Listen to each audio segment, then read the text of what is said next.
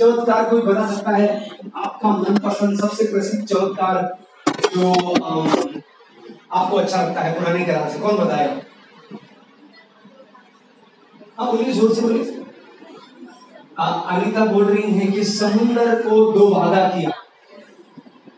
यही है मेरा वचन। आगे का मत बताइए। मैं सोच रहा था तीसरा, चौथा आ जाएगा कोई बोलेगा, डेविड बोला है, कोई बोलेगा नोआ नोआ का और लेकिन पहला ही पहले में जैकपॉट लग गया। हालेलुया इसका मतलब है परमेश्वर हमारे साथ है आज। प्रेज गॉड ये चमत्कार बहुत प्रसिद्ध है और बहुत अद्भुत है। अद्भुत है। बड़ी मैं कहानी आपको बताऊँगा क्या है। लेकिन परमेश्वर ने समुंदर को, अब गोवा वालों को क्या समुंदर बताना? हम गोवा मुंबई से हैं। हम तो समुंदर में बड़े हो गए। है ना? तो समुंदर को विशाल समुंदर को परमेश्वर ने बीच से छीन दिया जैसे हम पन्ना फाड़ दे ना, कुछ गलत हो गया तो। वैसा परमेश्वर ने बीच से एक समुंदर को अलग किया और बीच में से रास्ता निकाला ताकि उसके लोग सुरक्षित जगह पर जा सके।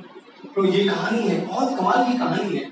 कहानी हम सब जानते हैं, बचपन से सुने हैं, शायद बच्चे बार बार वही कहानी सुन रहे होंगे, हम संडे स्कूल में कितनी बार सुनते हैं। लेकिन आज जो मैं बांटने वाला हूँ, वो चमत्कार के बारे में नहीं है। चमत्कार के थोड़े पहले कुछ कमाल का होता है, उसके बारे में मैं बांटने वाला हूँ। तो उत्साहित है आप सुनने के लिए? चमत्कार तो अपने आप में है ही। चमत्कार को देखकर हम परमेश्वर को नमस्कार करते हैं। वो तो अद्भुत है। लेकिन कई बार चमत्कार हमको कुछ बताता है। बहुत साल पहले एशियन पेंट्स का एक टैगलाइन था, हर घर कुछ कहता है। सुना था आपने? हर घर कुछ कहता है। और मैं एक जब मसीहा में नया नया प्रचार शुरू किया, कलिसिया की अगुवाई करने लगा, मैंने बोला, विश्वास कलिसिया में और डालू। तो मैंने सब पुराने करार की चमत्कार ली और मेरा टैगलाइन ये, ये था हर चमत्कार कुछ कहता है? तो चमत्कार के अलावा आगे पीछे ऊपर नीचे बहुत सारी बातें हैं जिससे हम प्रेरणा पा सकते हैं सीख सकते हैं। तो आइए अपने आँखों को बंद करें। बहुत सारी चीज़ें हो रही है आसपास शायद आपके मन में बहुत कुछ चल रहा है। लेकिन आइए अपने मनों को परमेश्वर की ओर केंद्रित करें। परमेश्वर से कहें प्रभु आप मुझसे बातें करना मैं यहाँ आया हूँ मैं आई हूँ ताकि तुझसे कुछ पा सकूँ तू मुझे भरपूर करेगा। तेरे वचनों से तृप्त कर, तरोताजा कर। मेरे बोझ, मेरी तकलीफें, मेरी, मेरे, मेरा संकट, मेरी चिंताएँ मैं तुझे सौंपता हूँ प्रभु। और तेरे वचन से भरपूर होता हूँ। यीशु मसीह ने कहा, जो बोझ से दबे लोग हैं, वो मेरे पास आए, मैं तुम्हें विश्राम दूँगा। विश्राम में हम आए और परमेश्वर के वचन को देखें। वो वचन जो दो धारी तलवार से तेज है प्रभु हम मांगते हैं, तेरे वचन से हमसे बातें कर। तेरा वचन जो जो जीवित है, जो सच्चा है, जो अटल है, जो अनंत काल का है, इस वचन का असर हमारे जीवनों में होने दे हम सिर्फ़ सुनने वाले नहीं, लेकिन उसे सुनकर ग्रहण करने वाले। ये प्रार्थना हम यीशु मसीह के नाम में करते हैं। आमेन। कहानी कुछ ऐसी है मैं बताऊँगा हम मोड़ेंगे अगर आपके पास शास्त्र है तो आप निर्गमन निर्गमन के चौदहवें अध्याय की ओर मोड़े निर्गमन जब आप शास्त्र खोलते हैं तो दूसरा दूसरा किताब है निर्गमन का। और जिनके पास शास्त्र नहीं है मैं आपके लिए पढ़ूँगा। लेकिन अगर है तो मुड़िएगा। निर्गमन का चौथवा अध्याय और देखने हमसे दो ही वचनों को हैं, क्योंकि इसी में बहुत कुछ है। मैं पढ़ने वाला हूँ, तेरह से लेकिन इससे पहले मैं पढ़ूं, मैं आपको थोड़ी कहानी बताता एक व्यक्ति था जिसका नाम था अब्रम ये व्यक्ति जो था, वो रचना को पूछता था। जैसे हमारे देश में होता है ना, कोई सूरज को पूछता है, कोई चाँद को पूछता है, कोई तारों को पूछता है, कोई पेड़ को पूछता है। ऐसा ही एक व्यक्ति था अभ्रम परमेश्वर से अनजान था और जो चीज़ें हैं, जो रचना है, जिसको हम कहते हैं ना रचना, उसको पूछ रहा था। लेकिन परमेश्वर उसके पास आता है। और बोलता है कि तू रचना को क्यों पूज रहा है? मैंने इसको बनाया है, मैं इस रचना का रचना करता हूँ। आप मेरे साथ रिश्ते में आ और अब्राम उस रिश्ते में आता है, परमेश्वर की ओर हाथ बढ़ाता है, दोस्ती का हाथ बढ़ाता है। शास्त्र कहता है अब्राम परमेश्वर का दोस्त हो। अब अब्राम को कोई बच्चा नहीं था, लेकिन परमेश्वर उसे एक प्रतिज्ञा देता है। कहता है, अगर तुम मेरे पीछे ईमानदारी से, सच्चाई से कड़ाई से चलेगा तो मैं तुझे एक बच्चा नहीं एक राष्ट्र दूँगा तेरी आने वाली पीढ़ी इतनी बड़ी होगी कि वो एक देश में तब्दील होगी। और परमेश्वर उसको पूरा करता है। ये वादा परमेश्वर उत्पत्ति बारह में देता है। अगर आप उत्पत्ति पचास तक आते हैं तो आप देखते हैं इब्राहिम का, इब्राहिम से एक वंश तैयार हुआ है। उस वंश से एक कुल तैयार हुआ है, बारह कुल और पूरा देश। और करीब करीब सोलह लाख लोग हैं। इस देश का नाम है इसराइल जो आज भी है, आज भी है।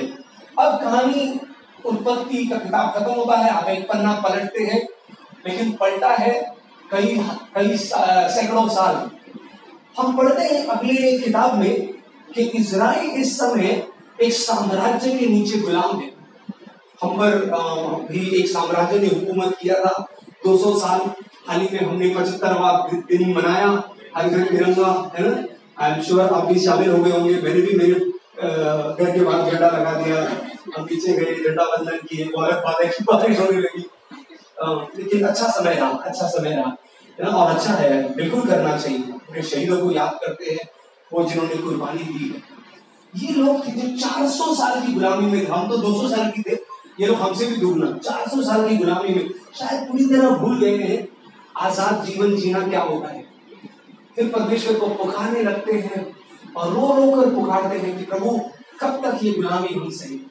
हमें आज़ाद कर, हमें कोई मसीहा भेज जो हमको बचाए बचाएगा। और परमेश्वर उनकी प्रार्थना को सुनता है। हमारा परमेश्वर वो है जो प्रार्थनाओं को सुनता है। हालेलुया। मैं, आज हमने अलग अलग लोगों के लिए प्रार्थना किया। किसी के लिए आशीष की प्रार्थना, किसी के लिए चंगाई की प्रार्थना, किसी के लिए ब्रेक थ्रू की प्रार्थना। हमें यकीन है परमेश्वर हमारी प्रार्थनाओं को सुनता है। परमेश्वर एक बच्चे को भेजता है, जो बड़ा होता है, जिसका नाम है मूसा। और मूसा की लंबी कहानी है, उतना सब जाएँगे नहीं, लेकिन फिर मूसा आता है, और जो राजा है इजिप्ट का, जिसे फेरो बोलते हैं, फिरौन से कहता है कि परमेश्वर के लोगों को जाने दे। जाने दे। वो मना करता है, परमेश्वर दस अद्भुत चमत्कार करता है, एक के पीछे, एक के पीछे। आखिर राजा, राजाओं के राजा के सामने हार मान जाता है। कहता है, भैया, हमसे ना हो पाएगा। हम नहीं लड़ पाएँगे परमेश्वर से। लेके जाओ लेके जाओ, तुम्हारे सारे लोगों को लेके जाओ। अब रातों रात 400 साल का समय बहुत ज़्यादा होता है। रातों रात इसराइल हुआ है आज़ाद। अब हमें से कोई 1947 में तो नहीं था ज़्यादातर लोगों को देख के लगता नहीं कोई 1947 की पैदाशी है।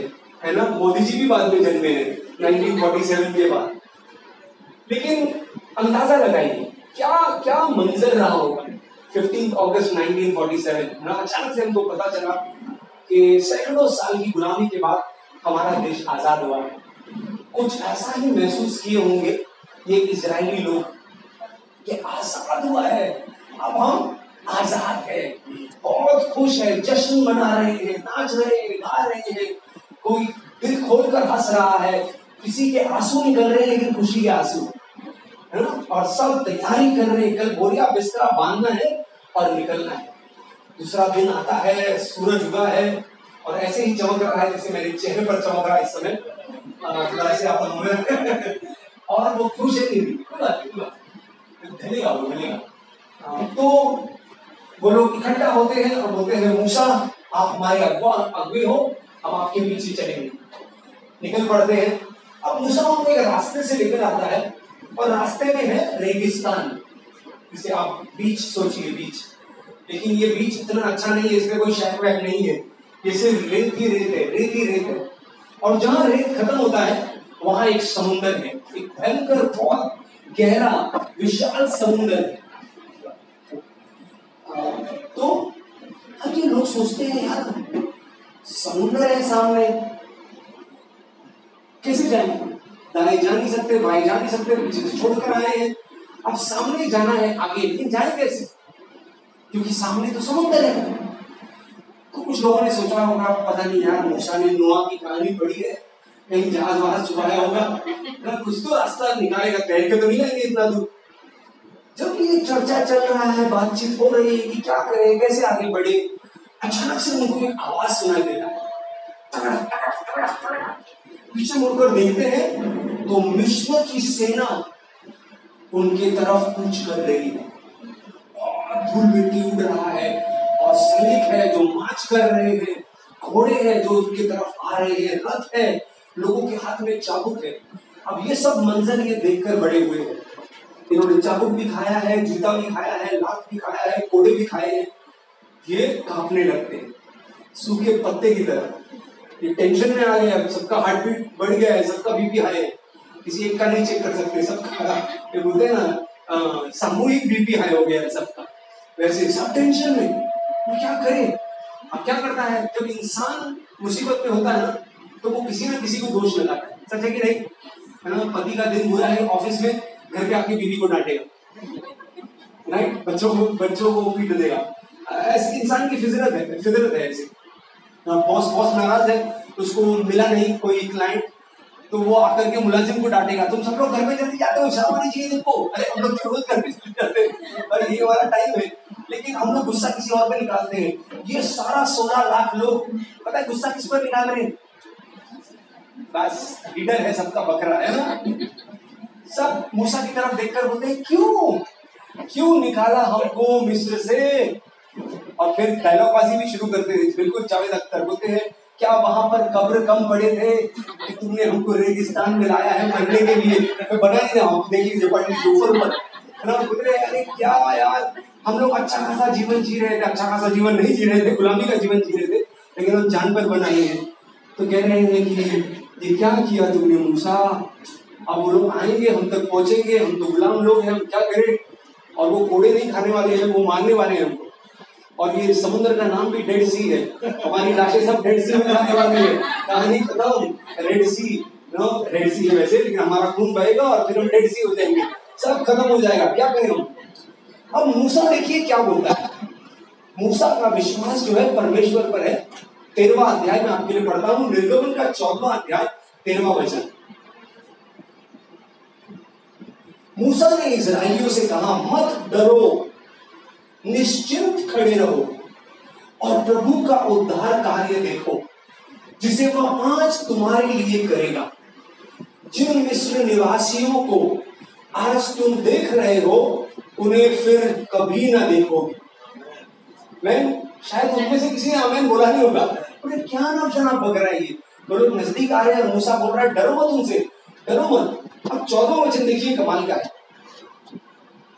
मूसा कहता है, प्रभु, तुम्हारे लिए युद्ध करेगा। ये वाला मैं है कि नहीं? प्रभु, तुम्हारे लिए युद्ध करेगा। तुम्हें केवल शांत रहना है।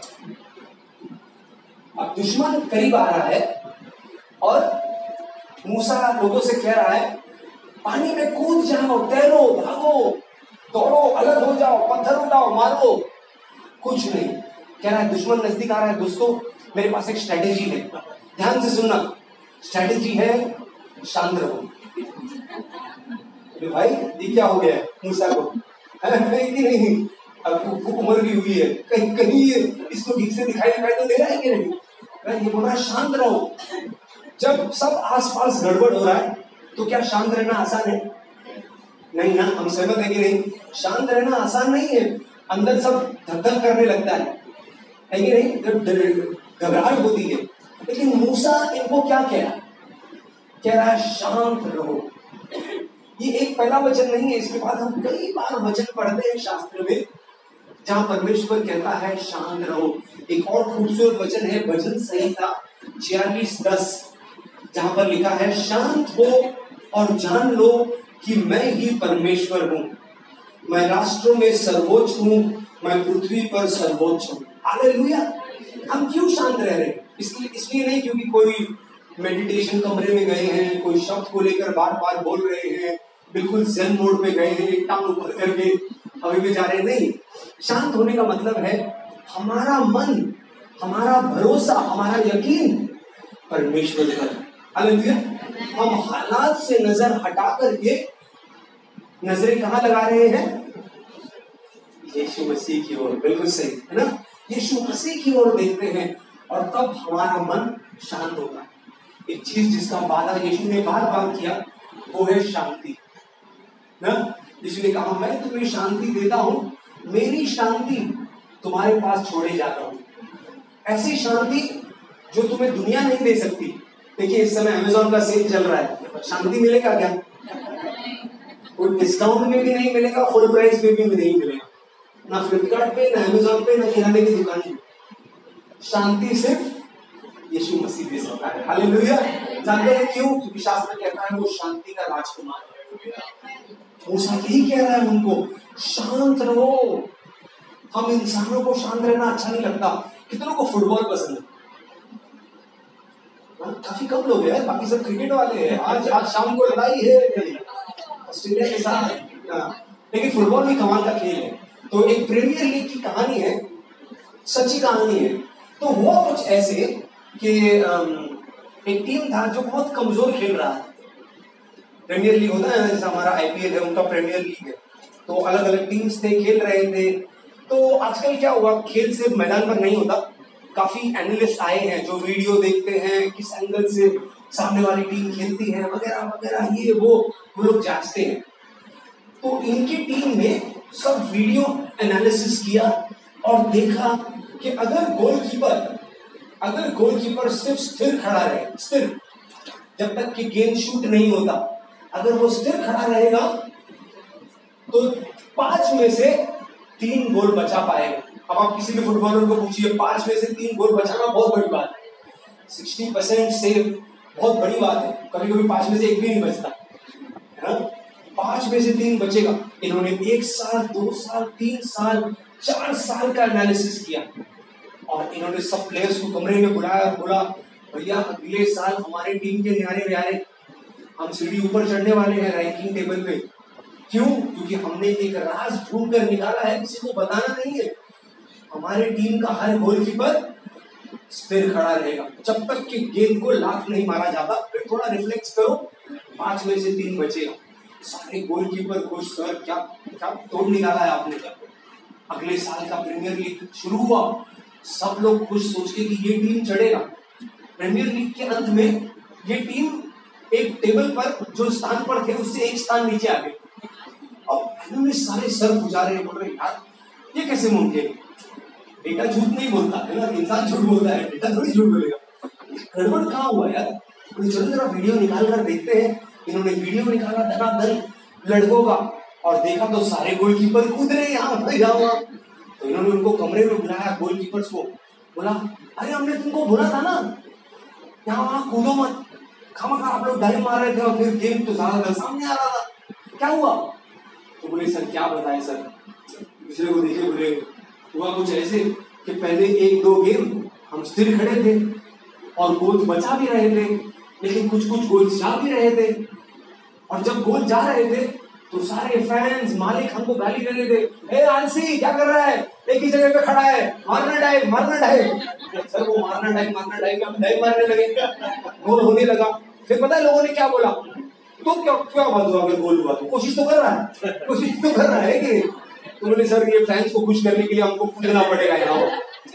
अब अक्सर हमारे लाइफ में ऐसा होता है यू कभी कभी हम लोगों को खुश करने के लिए यहाँ वहाँ बंदरों की तरफ़ कूदते रहते हैं। लेकिन हमें हमें स्थिर रहना है।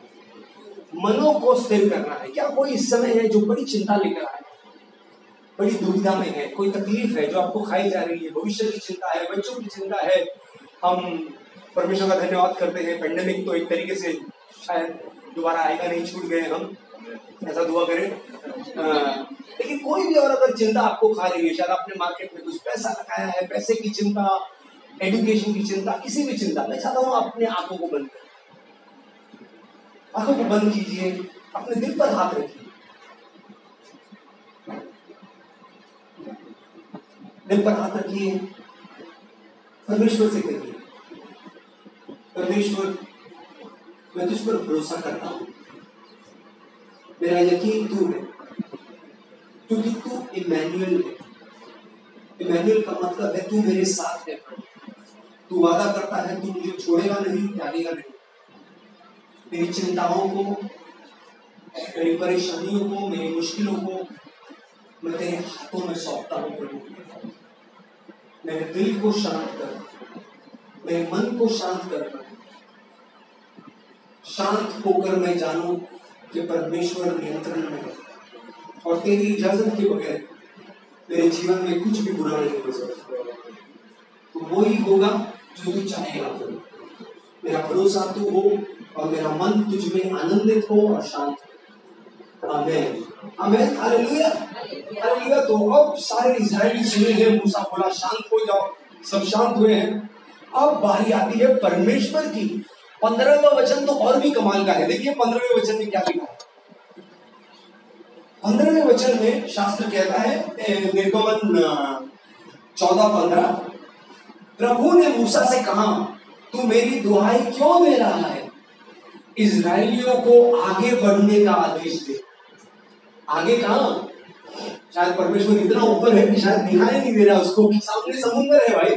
हाँ जरा दूरबीन का लेंस जरा टाइट करके देख लो। आप शायद बहुत ऊँचा बैठे हो। आगे कहा बढ़े? आगे कहा बढ़े? क्योंकि दाएँ बाएँ जा नहीं सकते, पीछे दुश्मन है, आगे समुद्र है, समुद्र। लेकिन परमेश्वर क्या कह रहा है? आगे बढ़ो किसी पड़ोसी को बोलिए, आगे बढ़ो। आगे बढ़ो। अब देखिए, आप भी बैठे, आप उन्हें कहाँ आगे बढ़े यार? आगे वाले किसी कोई और बैठा है। लेकिन ये आत्मिक तौर पे परमेश्वर कह रहा है। परमेश्वर कह रहा है इसराइलियों को हमें आगे जाना है। अक्सर ऐसे होता है कि डर में डर में जो है ना, इंसान एक ही जगह पे रुक जाता है। ठहर जाता है। सच है कि नहीं? है ना? आपने कभी ऐसा देखा है कि इंसान अरे डर गया है, इतना डर लगा है कि वो रुक गया है फ्रीज हो गया है फ्रीज ऐसे डर के मारे राइट मुझे याद है एक कहानी में आपको बताता हूँ। मेरी शादी हुई थी 1999 में जनवरी में। लड़की थी जिसके पीछे मैं चार साल से पढ़ा। ऐसे बोला, नहीं नहीं नहीं नहीं नहीं नहीं। एक दिन जबान से गलती से निकल गया। हाँ और मैंने पकड़ लिया उसको अगला चलो, शादी कर आज हमारी शादी के तेईस साल हुए तो हम शादी किए और फिर हम ट्रेनिंग जाने वाले थे। आनंद भाई भी किए हैं एक साल का ट्रेनिंग हम भी कुछ ऐसा ही ट्रेनिंग करने वाले थे 1999 में। तो तीन चार महीने की बात थी। तो हम दोनों छोटा छोटा पार्ट टाइम कर रहे थे छोटा सा घर हमने लिया था और हम रह रहे थे। और एक रविवार शाम हमने बोला, हम पिक्चर देखने जाते चलो, नौ बजे का टिकट काटा, हमारे पास में एक बहुत प्रसिद्ध थिएटर है हम गए वहाँ पर। रात को नौ बजे अगला दिन छुट्टी है उन, उनका छुट्टी मेरा छुट्टी। तो हम गए खाना वाना खा के आराम से जल्दी आठ बजे खाना खाए गए वहाँ पर। थिएटर में गए। जिनका चित्रपट था वो बहुत प्रसिद्ध थे उस जमाने में बहुत फ़ेमस डायरेक्टर प्रोड्यूसर थे। जब हम थिएटर में गए तो हमको एहसास हुआ कि यार ये तो डरावना पिक्चर है। हम तो सोचे मजाकिया होगा कोई सस्पेंस होगा। नाम उन्होंने सस्पेंस का दिया था लेकिन वो थोड़ा थ्रिलर स्कैरी थ्रिलर टाइप का था।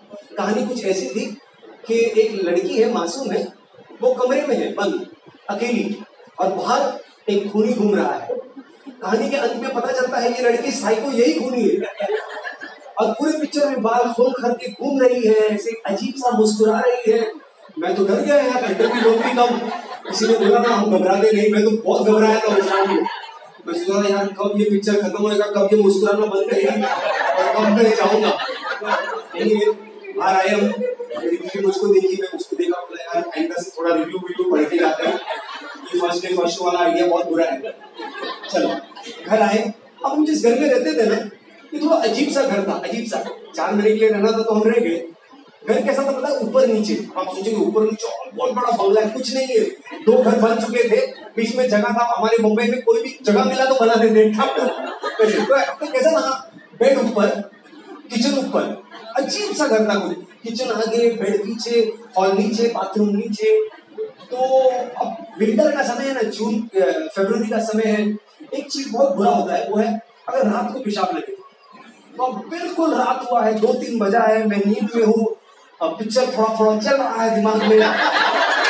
और सच कह रहा हूँ, ये मैं बना नहीं रहा हूँ आप कैटन को पूछिए रात का आधे नींद में मैं उठा बोला अरे यार नीचे तक जाना पड़ेगा मैं नीचे गया। मेरे घर में ना एक छोटा सा वो घर मालिक ने लगाया था। छोटा सा ऐसे बल्ब था गंदा सा पीला कलर का। इसको बहुत कम क्या बोलते ज़ीरो बल्ब कहिए मैं नीचे आया बाथरूम का दरवाज़ा खोला। जैसे ही मैंने खोला, मैंने औरत को देखा, लंबे बाल लंबा बाल और देख रही है मेरे को और मुस्कुरा रही है। हाँ मैं बोलू, मैं ऐसा डर गया। मेरी चीख नहीं निकली, इतना मैं डर गया। इंसान के डर में चीख निकलता है, लेकिन मैं तो इतना डर गया था मैंने। फिर मेरा मेरा होश आ गया कि मैं नींद में हूँ मेरी बीवी है। मेरी बीवी है। और मुस्कुराई जा रही है। और इसने हल्के से ऐसा टैप किया और वो निकल गई मैंने सोचा मैं अगले दिन सुबह मैंने बोला बोला, देखो, हमारी नई नई शादी हो गई है। मैंने अपने पति से अगले सुबह कहा, बोला, देखो, हमारी नई नई शादी हुई बोली हमको घर पे कुछ रूल्स बनाने होंगे। और उसमें से एक होगा, रात को खुला बाँध करके घूमने आने। और घूमा तो मुस्कुराने का नहीं और तीसरा या वो बल्ब बदल बड़ा वाला लगा दो ये ऐसा होता है देखा है कि नहीं, सच है कि नहीं? डर के मारे हम फ्रीज हो जाते और इसराइलियों के साथ भी ऐसा ही हुआ।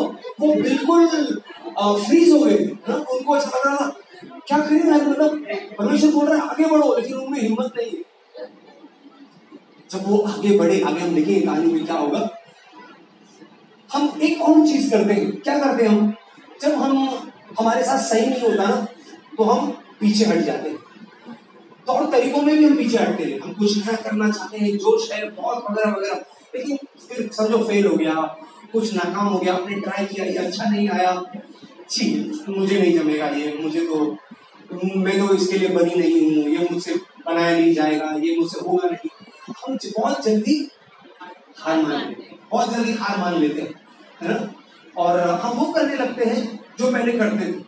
कुछ नया नहीं करते, कुछ नया हम नहीं करते। एक कहानी मैं आपको बताता हूँ, एक व्यक्ति की, जो इंटरव्यू के लिए गया था, काम करने के लिए इंटरव्यू के लिए गया।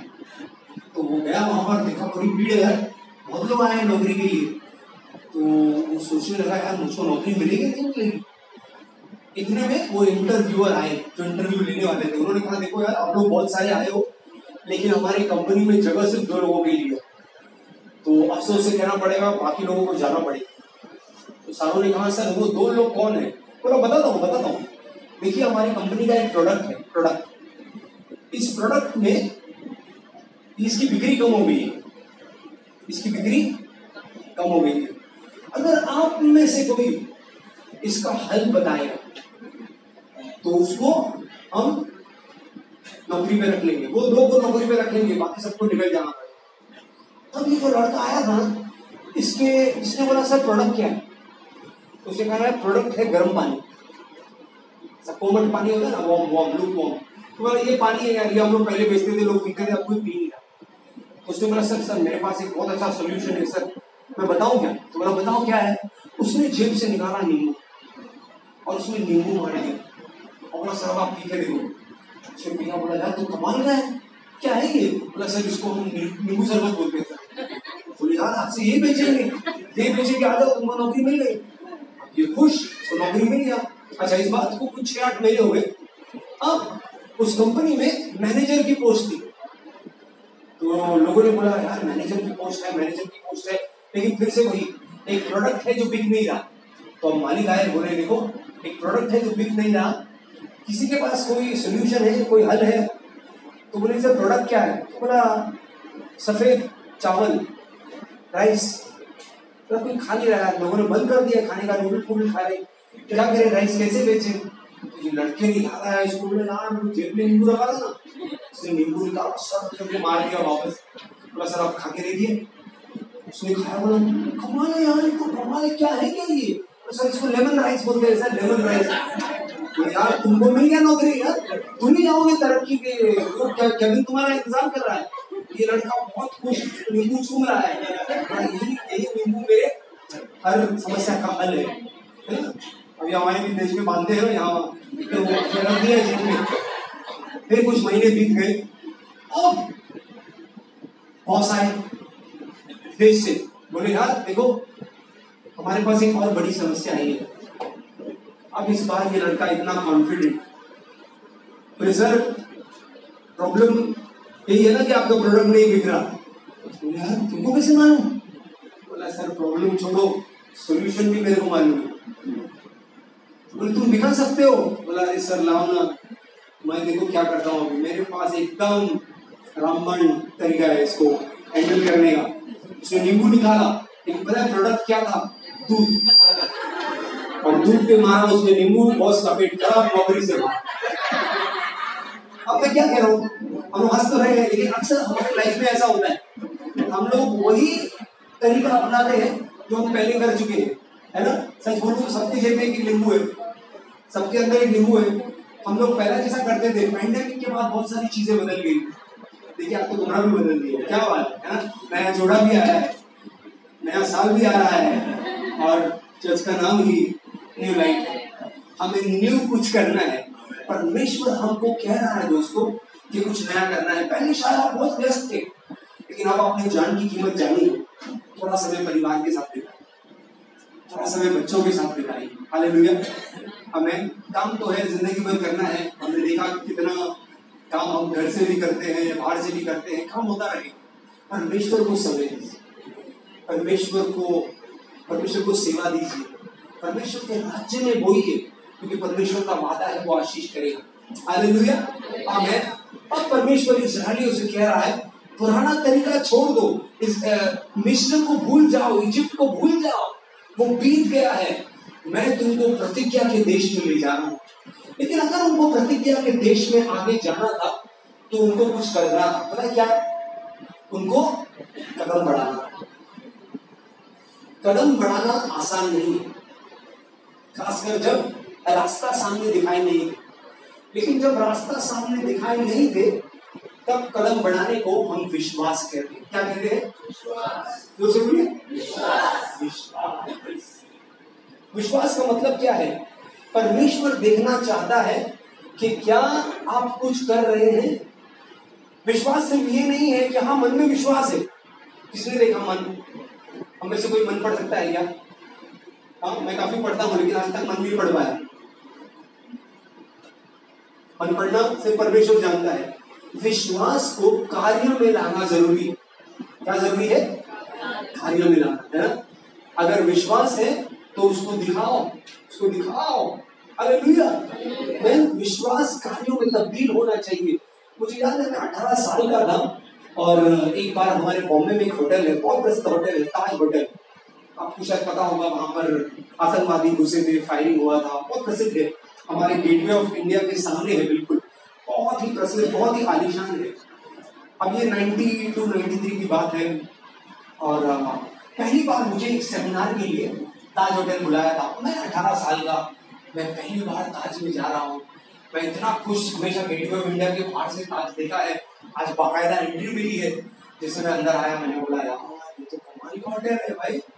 कमाल का होटल है लेकिन कमरे जो सारे थे, वो इतने महँगे थे कि मुझे छह महीने का पगार देता तो एक रात बैठती वहाँ पर तो मैंने बोला, कमरे में तो नहीं आ सकता, लेकिन एक कमरे में ज़रूर आ सकता हूँ।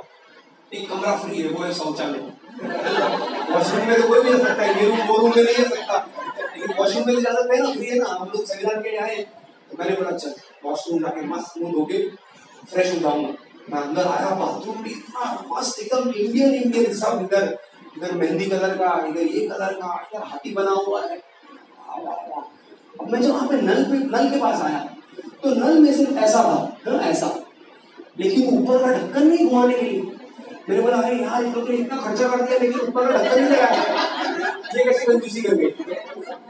मैं देख रहा हूँ, इस नल को मैं बोला, यार, इसका किधर बटन होगा, क्या होगा? ये कैसे चलता है?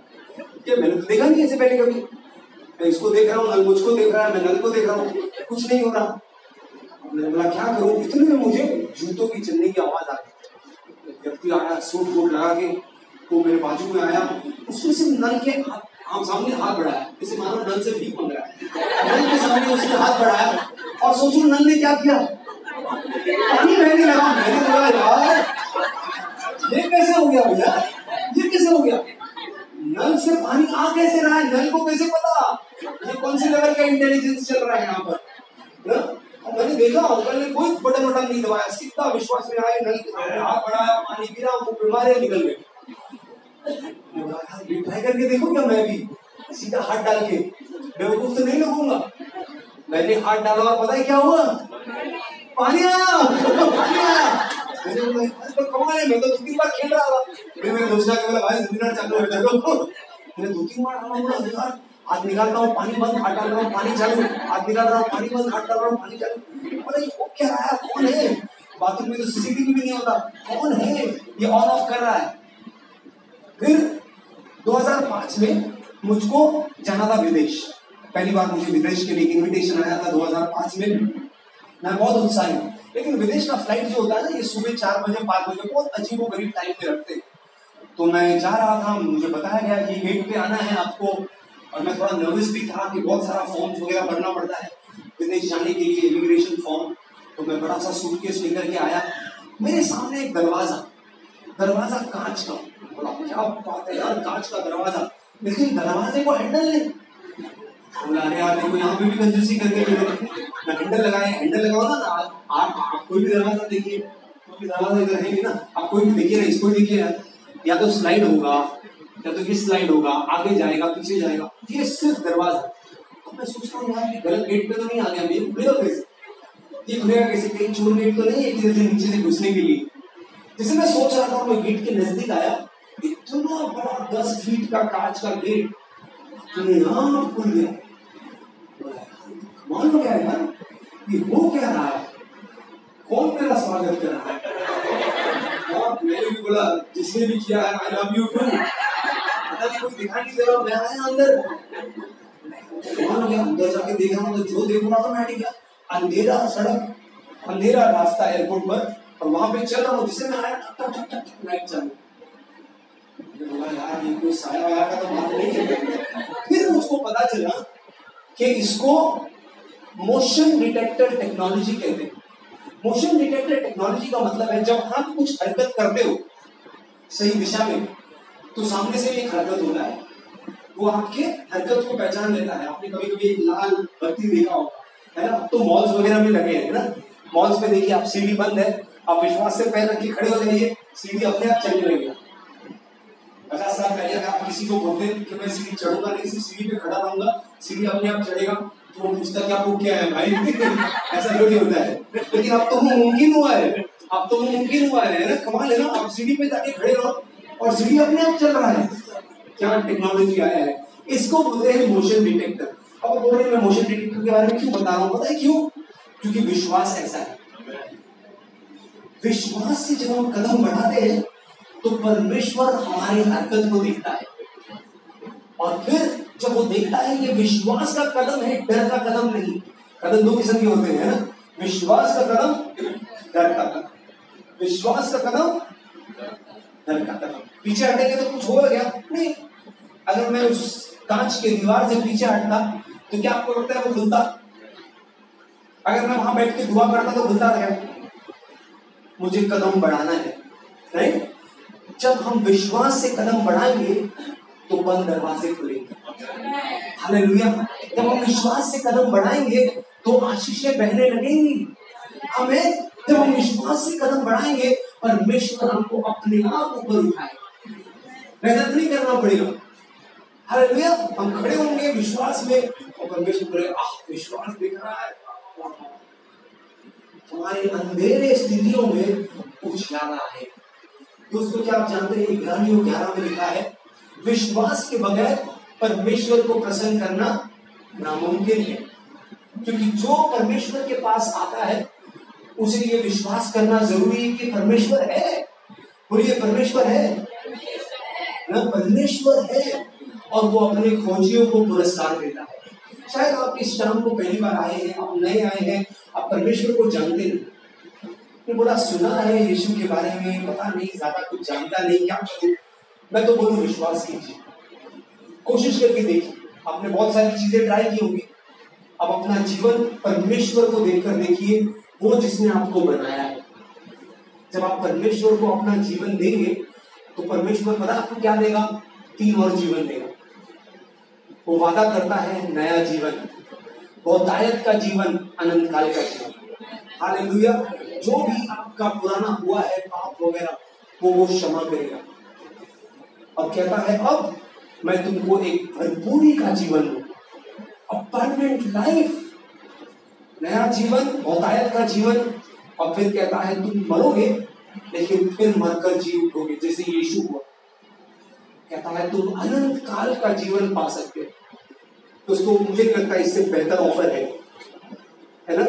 राइट परमेश्वर आपको बहुतायत का जीवन और अनंत काल का जीवन देना चाहता मैं चाहूँगा हम सब अपनी आँखों को बंद करें। प्रार्थना करके अंत करने से पहले कुछ लोगों से परमेश्वर कह रहा है यहाँ पर। शायद आप पुराने तरीकों में फंस गए, नींबू बुरा नहीं, लेकिन नींबू का समय चला गया। वो समय पुराना था जहाँ पर पुराने तरकीबें, पुराने तरीके तौर तरीके चलते थे। मैं कुछ नया कर रहा हूँ। मैं तुम्हारे बीच में एक नया कार्य कर रहा हूँ। तुम्हारे परिवार में एक नया कार्य कर रहा हूँ। तुम्हारे व्यवसाय में नया कार्य कर रहा हूँ। जो नया हो रहा है, उसे अपनाओ, जो पुराना है, उसे छोड़ दो। शास्त्र में एक वचन है जो कहता है, देखो, मैं सारी चीज़ें नए नया कर रहा हूँ। पुरानी चीज़ों को भूल जाओ। फॉरगेट द फॉर्मर थिंग्स जो बीत गया है, उसे भूल जाओ। पुरानी चीज़ों में फंसे मत रहो। अपने आँखों को बंद रखें क्या कोई व्यक्ति यहाँ पर है जिसने किसी को क्षमा नहीं किया? शायद आप कोई कड़वाट लेकर चल रहे हो। आप कह रहे हैं, उस व्यक्ति ने मुझे चोट पहुँचाया है। उस व्यक्ति ने मेरे साथ धोखा किया है। वो गलत है। बिल्कुल। लेकिन फिर भी परमेश्वर चाहेगा, जैसे हम पापी थे, लेकिन यीशु मसीह में परमेश्वर ने हमको क्षमा किया है, वैसे ही हम भी अपने बैरी को क्षमा करें। इसलिए नहीं, क्योंकि वो क्षमा की योग्य है, इसलिए, क्योंकि जब हम अयोग्य थे, यीशु मसीह ने हम क्षमा पाए। और क्योंकि हम पाए हैं मुफ़्त में, हम देंगे मुफ़्त में। शायद आपके जीवन में आशीष नहीं आ रहा क्योंकि आपने कुछ किया नहीं है तक। परमेश्वर आज आपसे कह रहा है, अगर तुम अपने जीवन में आशीष देखना चाहते हो तो क्षमा करो। बलिदान करो। प्रेम करो, दान दो, परमेश्वर के राज्य में बो। जब हम ये करेंगे, ये विश्वास की हरकत है। ये विश्वास की हरकत है। ये ऐसे हरकत है जो परमेश्वर को प्रसन्न करते हैं। जब हम ऐसा करेंगे तो परमेश्वर का वादा है कि वो हमारे मुश्किल से मुश्किल स्थिति को दो भागा करेगा वो हमारे कठिनाइयों को दो भागा करके उसमें से रास्ता निकालेगा। जिसे परमेश्वर ने इसराइलियों के लिए किया, जब वो कदम बढ़ाए, परमेश्वर ने एक अद्भुत चमत्कार किया। और ऐसा ही अद्भुत चमत्कार परमेश्वर आपके जीवन में करना चाहता है। मैं प्रार्थना करूँगा, अगर आप खड़े होना चाहते हैं, आप खड़े हो सकते हैं।